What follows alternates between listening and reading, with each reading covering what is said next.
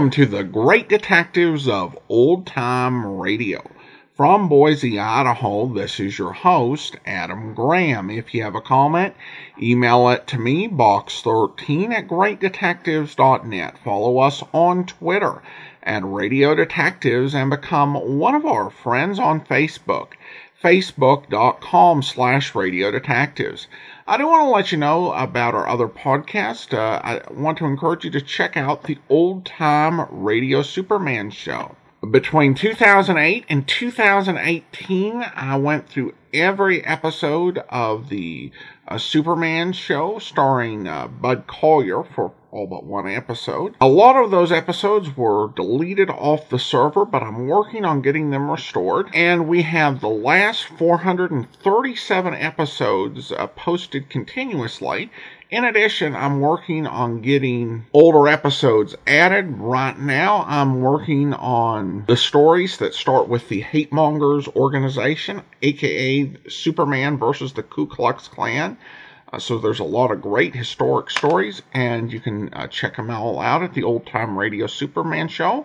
Also, remember the Amazing World of Radio at amazing.greatdetectives.net, our World War II podcast, The War, at thewar.greatdetectives.net, and the video version of this podcast at videotheater.greatdetectives.net.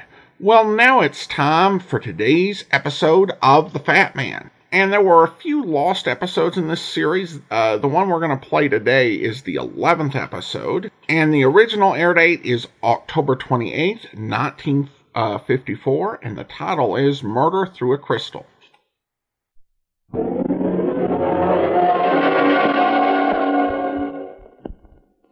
There he goes into that drugstore. He's stepping on the scales. Weight 239 pounds. Fortune, danger. Who is it? The Fat Man.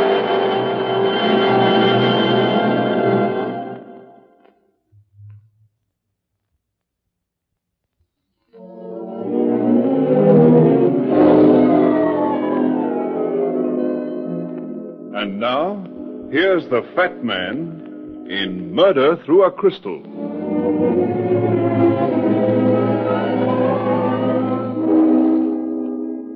Caseman Road is one of those neat little suburban streets where the bungalows don't quite look exactly alike. It was just before midnight when my car stopped in front of number 614.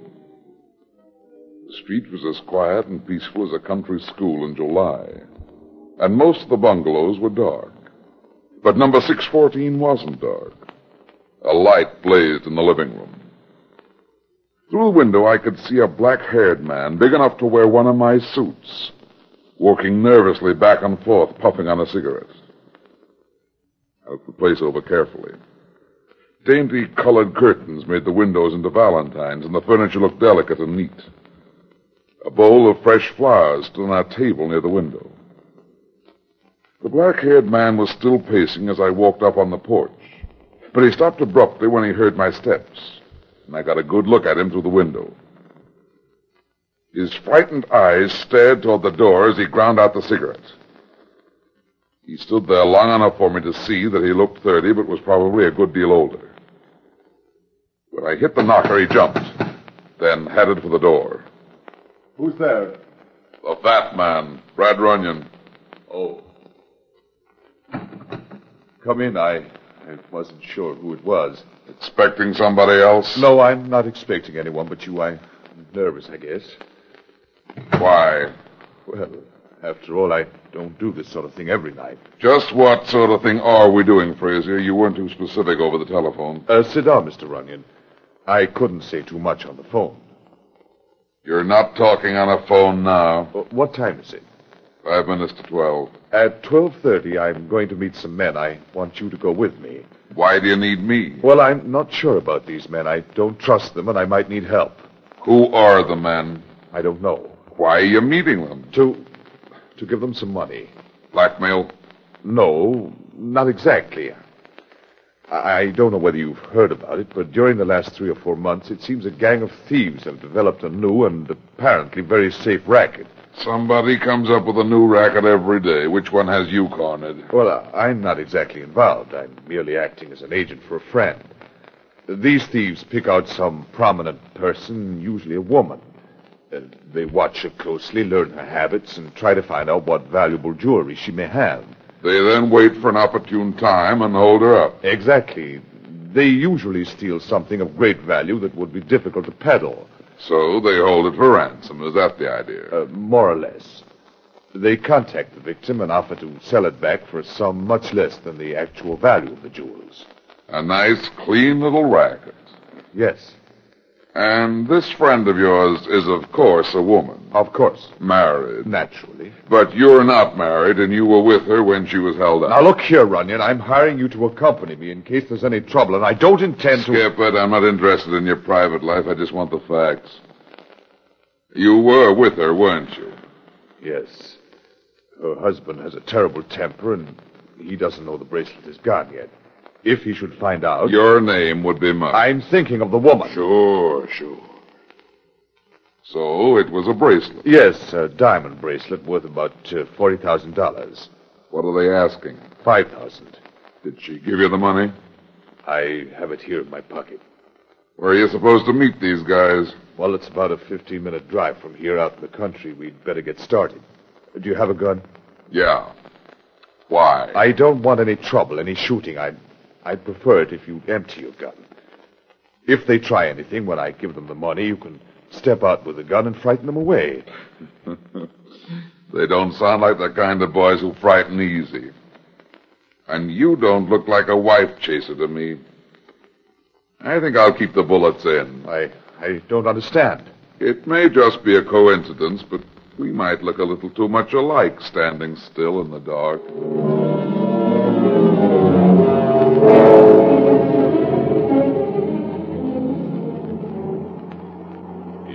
Better stop here. Turn off the lights.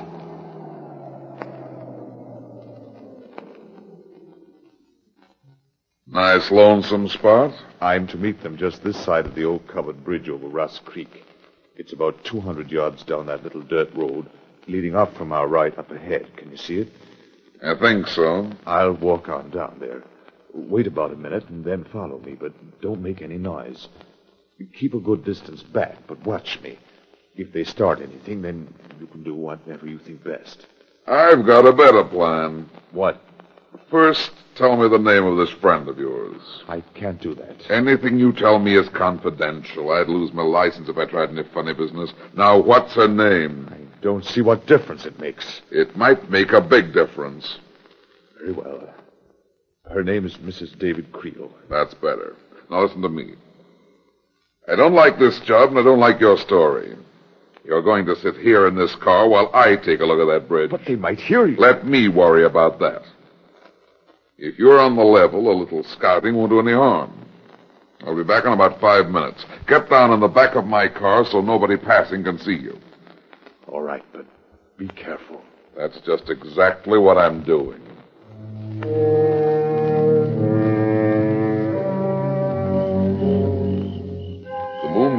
Behind cloud as I moved off into the shadows, got contrary, and popped out again just as I reached the little dirt road. I stopped by a tree and glanced back. The car looked empty. For five seconds, I stood under the tree listening. Only the sound of crickets broke the silence. I felt uneasy, and I didn't know why. There was something wrong with the picture, something about the big guy huddled on the floor of the car that I didn't like. Pulling the pistol from my hip pocket, I headed for the covered bridge, taking my time and hugging the shadows under the overhanging trees. The bridge loomed ahead like a barn in the middle of the road. Ten yards from the bridge, the chirping of a cricket suddenly stopped. I stopped and held my breath. Nothing for ten seconds, and then they started again. I walked onto the bridge and across to the other side. A black convertible with the top down was half hidden in the trees just off the road. It was empty. The driver's license in the pocket was made out to David Creel. I was halfway back up the little dirt road when I heard somebody trying to get through the brush. Slipping the safety on my gun, I waited behind a bush. What's your hurry, Mr. Creel? Hmm? Oh, Who, who are you? Little Boy Blue. And this is no horn in my hand, it's a loaded 45. What do you want? How did you know who I was? You ought to carry your driver's license in your wallet. My driver's license? But my license. It's in the pocket of your car. Oh, yes. Yes, my car. Let's take a walk, Creel. Uh, first, tell me who you are. I'm a private detective. A detective? He's waiting for you in my car. He? My client. The guy you're looking for. He was afraid of you, so he hired me to come along and hold his hand. I don't know what you're talking about. Move along. He's about 50 yards down the road. You don't look like a mob to me. Listen to me. Uh, I don't know who you are or what you're talking about. Then what are you prowling around the woods this hour of the night for? That's my business. Was he blackmailing you, or were you blackmailing him? There's been some mistake. Yeah. There's my car up ahead. He's waiting inside. On the floor. He's scared silly. And I thought a mob was gunning for him. Wait a minute. What's this about a a mob? That's his story. I guess he felt foolish being afraid of you. No. No, I think you're wrong. Uh, who is he? Who's waiting in that car? Frazier. Who else? Frazier? Carl Frazier? Yeah. Wasn't he the guy you were expecting? No. I wasn't expecting anybody. Then what were you doing here? I, uh, I, I followed someone here tonight. Who? My wife, Emily. What was she doing here? I, I don't know. I suspected she'd been seeing this Frazier. Tonight, she took my car. I had a taxi waiting on the corner. I followed her out here to the other side of the bridge. Then you didn't drive your own car here? No. I left the taxi about three or four hundred yards back, uh, from where she parked back there in the trees. I tried to follow her in the woods, but I must have lost her. Come on. I think we'll have a talk with Frazier. Uh, what was all that about? Blackmail? I don't know yet. It's Runyon, Frazier. Get out and come out here. It's okay, Frazier. There's nothing to be afraid of. He must have left the car. Emily must have been the person he was meeting. I don't know who he was meeting, Creel, but whoever it was didn't like him much. Hmm? How, how do you know? They stuck a knife in the back of his neck.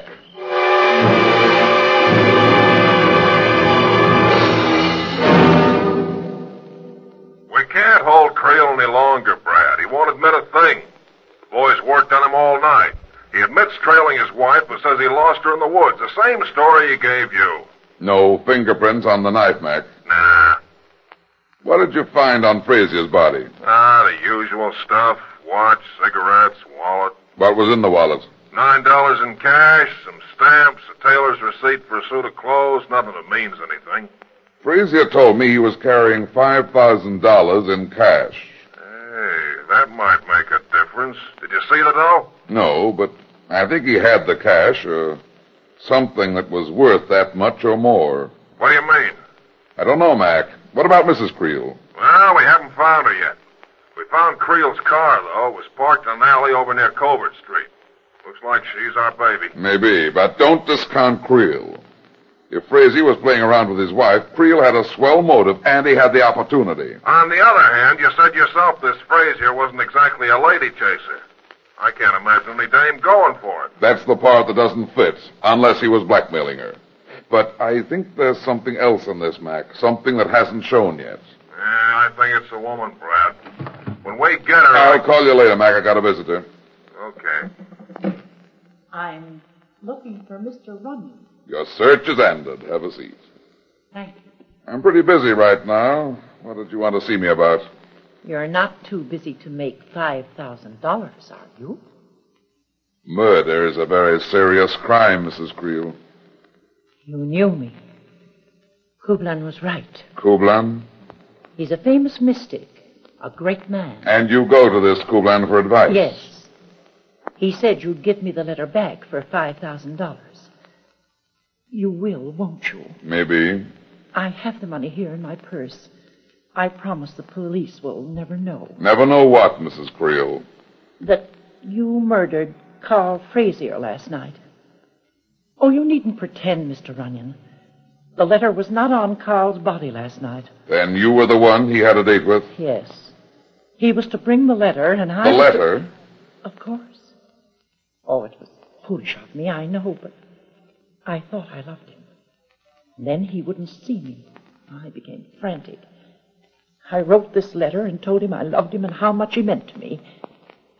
Please give it back to me. I'll give you the $5,000 gladly, and I'll forget that I, I've ever seen you. It's not as simple as that, Mrs. Creel. But why not? If you took the letter. I didn't take any letter and I didn't kill Frazier.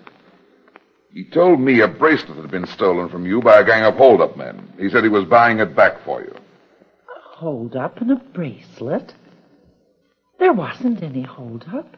I- I've lost nothing. You didn't give Frazier $5,000 to buy back a stolen bracelet for you? No. No, of course not. Don't you see, he was blackmailing me for the letter I'd written. He was going to sell the letter to me last night. Don't you understand? Yeah, I think I do understand. What what do you mean? Frazier hired me to go with him last night because he was afraid the person he had a date with was going to kill him. Mrs. Creel, you killed Carl Frazier last night. I'm desperate, Mr. Runyon. I want that letter, and I intend to get it. The gun won't help you. I want that letter. Sorry, I don't have it. Maybe your husband got it. David? Uh-huh. He was there last night, too. He followed you in a taxi. No. No, he couldn't have. Well, that's impossible. Don't move, Mr. Runyon. And don't try to follow me. I wouldn't think of it, Mrs. Creel.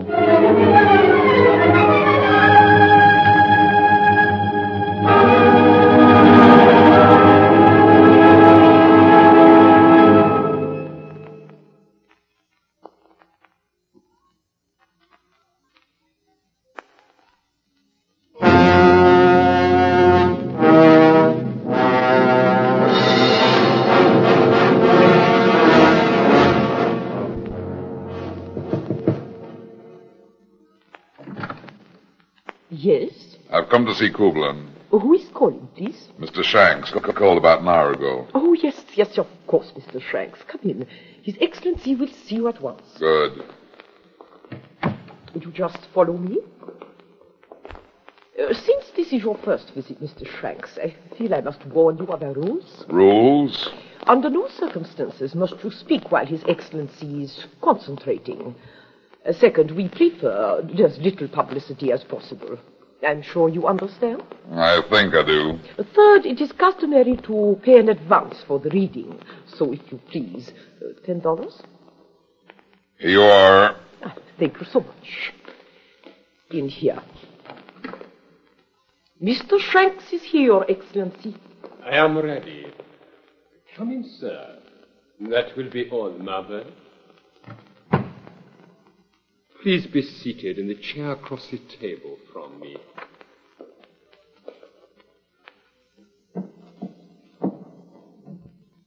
Is there any particular thing you want to know? Perhaps you have lost something, Mr. Shanks. It's possible. You're the fortune teller. Suppose you get out your crystal ball and tell me. We have no place here for skeptics. I paid my ten dollars. Very well. Mr. Runyon, You didn't learn that from the crystal ball. why did you come here, Mr. Runyon? There was a murder last night. Really? And what might that have to do with me? I don't know. But when I talked it over with my crystal ball, your name came up in the conversation. And I am afraid I do not follow you. I didn't think you would, Kublan. I'm talking about Mrs. David Creel. Creel, Creel. Look in the crystal ball. Maybe that'll help your memory. Yes, I think I do remember Mrs. Creel. It seems she lost a letter. Oh, yes, yes, yes, of course. Now I remember. A rather good looking woman. Some people might think so. She has been to me several times for readings. She wasn't here this morning by any chance. This morning? Oh, no, she has not been in for some time. I remember the lost letter now. It seems it was rather important. She wanted to know where it was. And you told her. Mr. Runyon, whether or not you believe in extrasensory powers is no concern of mine. There are a number of people who attribute such powers to me. And there are a number of doctors who tell rich women they're sick if the rich women want to be told that. Naturally, a man must make a living. Oh, call me a quack if you wish. I do nothing outside the law. No one is forced to come to me or to believe what I foresee. And what did you foresee about this lost letter of Mrs. Creel's? Didn't you have the lost letter, Mr. Runyon? No. I think you did, Mr. Runyon. And I think you still have it.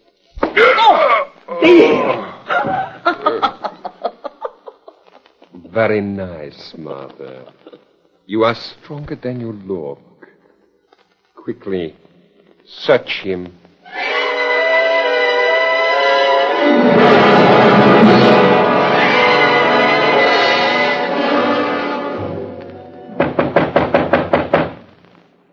All right, Kelly, break it down. Okay, Lieutenant. Drop that knife. Hey, Brad. Brad, what in the oh, name Hello, of... Mac.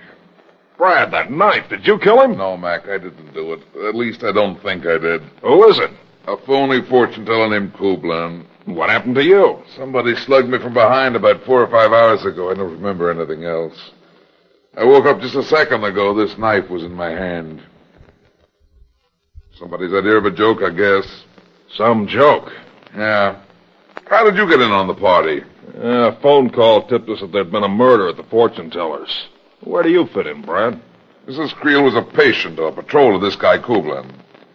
He sent her to me to get a letter that Frazier was blackmailing her with. You? But I don't get it. I think I'm beginning to. Did the same person that killed Frazier last night kill the Swami? I'm not sure. I think Frazier and this guy Kublan were working a racket together. Blackmail, huh? Yeah, that's an old racket. They look for silly women. The fortune teller gives her the works, gets her confidence by telling her a few obvious things. Then he tells her some dark man is coming into her life. I've seen it hundreds of times. Then Frazier pops up and the game is on. Yeah, I get it. In this case, it was a love letter she wrote to Frazier, probably at Kublan's directions. After that, they ring her dry. The fortune teller pretends to help her, but of course he only makes it tougher for her. Then she must have gotten wise to him and knocked them both off. Maybe. But it could also be her husband. And there's something else. What? This guy Kublan had an assistant, a tall, dark, oriental-looking babe named Marver. It could be any one of the three. Let's take a ride, Mac. Whoever killed Frazier and Kublan did it to get the blackmail letter, but I don't think they got it. I think the letter is still somewhere in that house, and unless I miss my guess, the murderer probably thinks so too.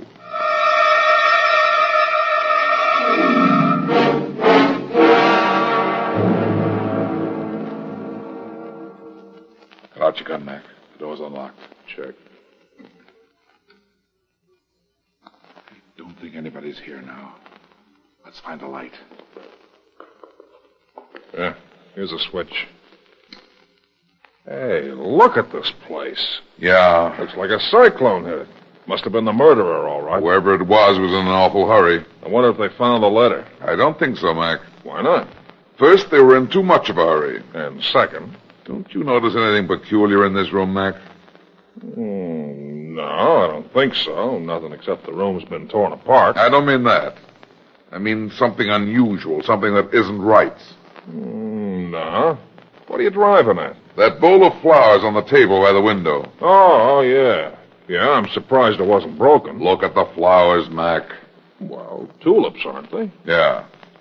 When I was here last night, I noticed them. I thought at the time it was funny for a man to have fresh flowers in his house, even a man like Frazier. But of course, last night the tulips were fresh, so they all looked alive.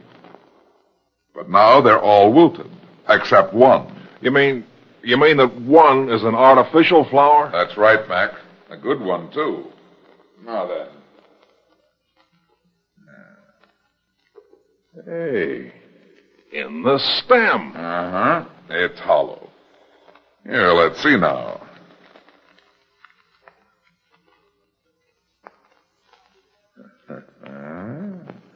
It's the letter, all right, Mac, and it's a little beauty. No wonder it was valuable. How very clever of you, gentlemen. Hello, Marver. The letter, please. Throw it on the floor. And put your hands well above your head. Okay, there you are. Put the gun down. You can't get away with this. Perhaps you are right. However, they have not got me yet. And you will not be able to help them. Well, then, would you satisfy a condemned man's curiosity? Did you kill Kublan? Why, yes. Yes, I killed Kublan. I killed him because the fool was going to try and pin Frazier's murder on me. You didn't kill Frazier. No, no. Kublan killed him. Why? He was a fool, too. A greedy fool.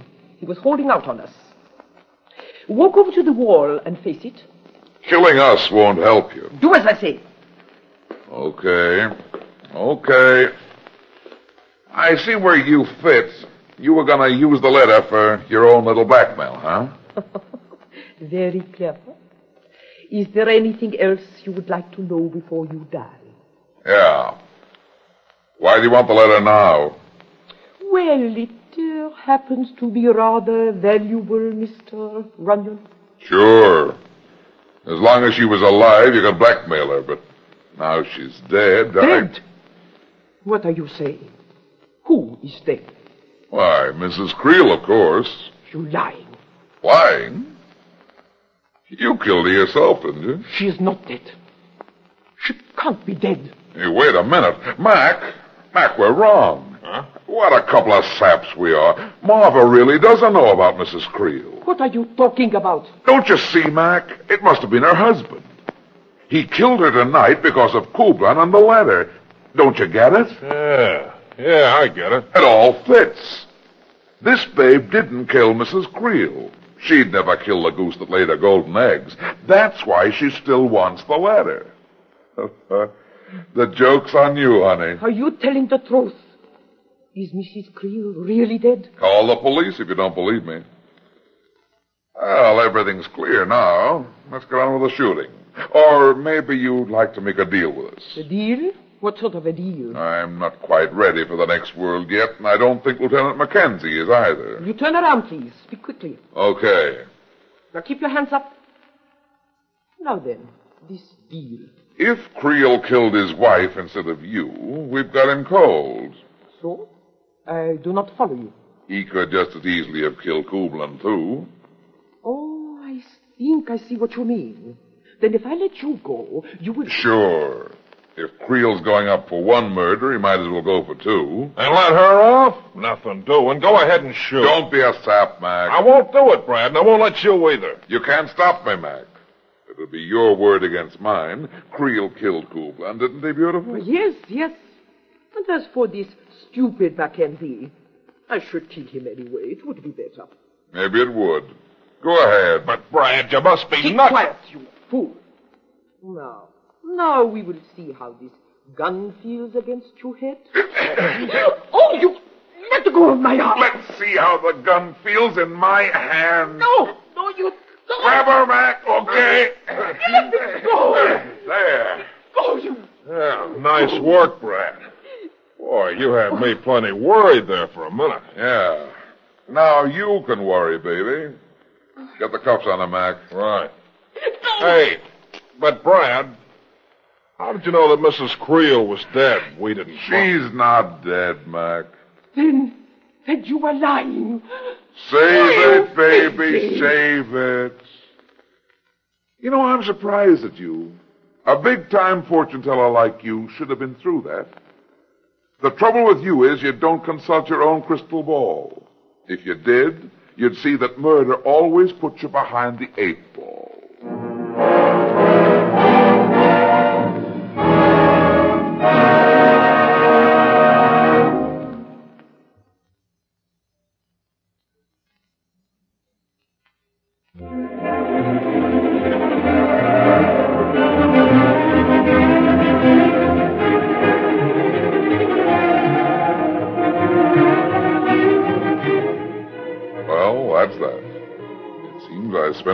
In getting into trouble and getting out of it.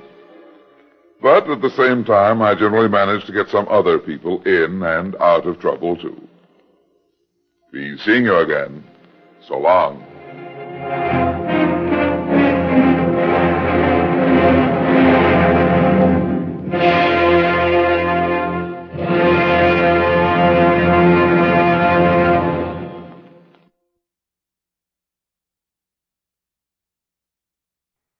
Welcome back. You know what this episode reminded me of? Particularly the way it started. Uh, it called to mind uh, the uh, movie uh, Murder My Sweet, uh, which uh, was the Dick Powell Philip Marlowe movie based on the book Farewell, My Lovely.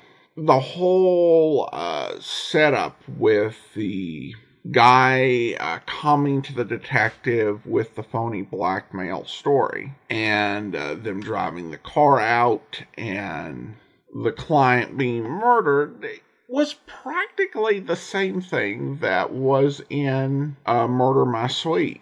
And that makes it interesting because the Fat Man was ostensibly created by Dashiell Hammett, and uh, the writer of this script uh, borrowed a lot from a Raymond Chandler uh, novel. Now, of course, the story went off with a di- in a different direction, as would often uh, be the case with uh, Golden Age of Radio stories. Though we oft- more often saw it with uh, somebody taking a lot of ideas and characterizations from the Maltese Falcon and then adding a lot of twists to really make the story their own. Or as much their own as it can be, starting off by, you know, borrowing from the other, from another work. Well, now on to some listener comments and feedback. Eric uh, writes in uh, regarding uh, this and uh, just us doing the Fat Man. Uh, it's always nice when a show you have a soft spot for comes back. I think I've mentioned before that my late father was a huge fan of the Fat Man, and he loved to quote the intro uh, whenever he stepped on the scale while trying to lose weight. I'm very sentimental towards it, and it's a good show, so glad you decided to run the Australian series. Well, thanks so much, Eric, and it has got such a memorable opening. Uh, in fact, uh, there's a lady at church who quoted it to me uh, verbatim when she found out that I did an old time radio detectives podcast. And I do think the Australian version is pretty good. The sound quality does have some issues, uh, but I think it's well acted and the scripts do transfer over. Uh, pretty well uh, from the American series uh, to Australia. And to be fair, I probably should have done the Fat Man Australian version much sooner. Uh, I didn't want to, you know, run the Australian version right after the American version, you know, lest people make, you know, negative comparisons. But I waited about a decade, and I think that uh, that may have been just a little bit too much caution. So I'm glad to be getting into it now.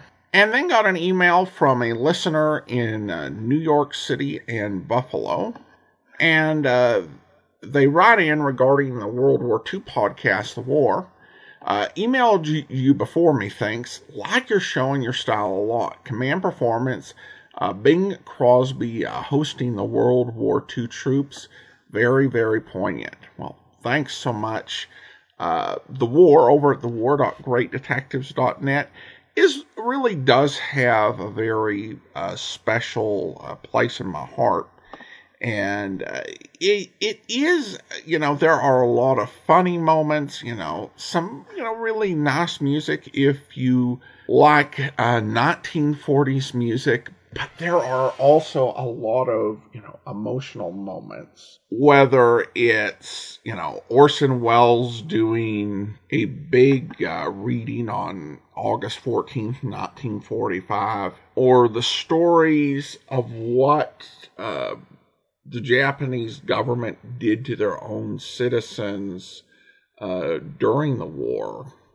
Uh, there are just so many moments that are uh, that really do you know move me you know as I was listening to it.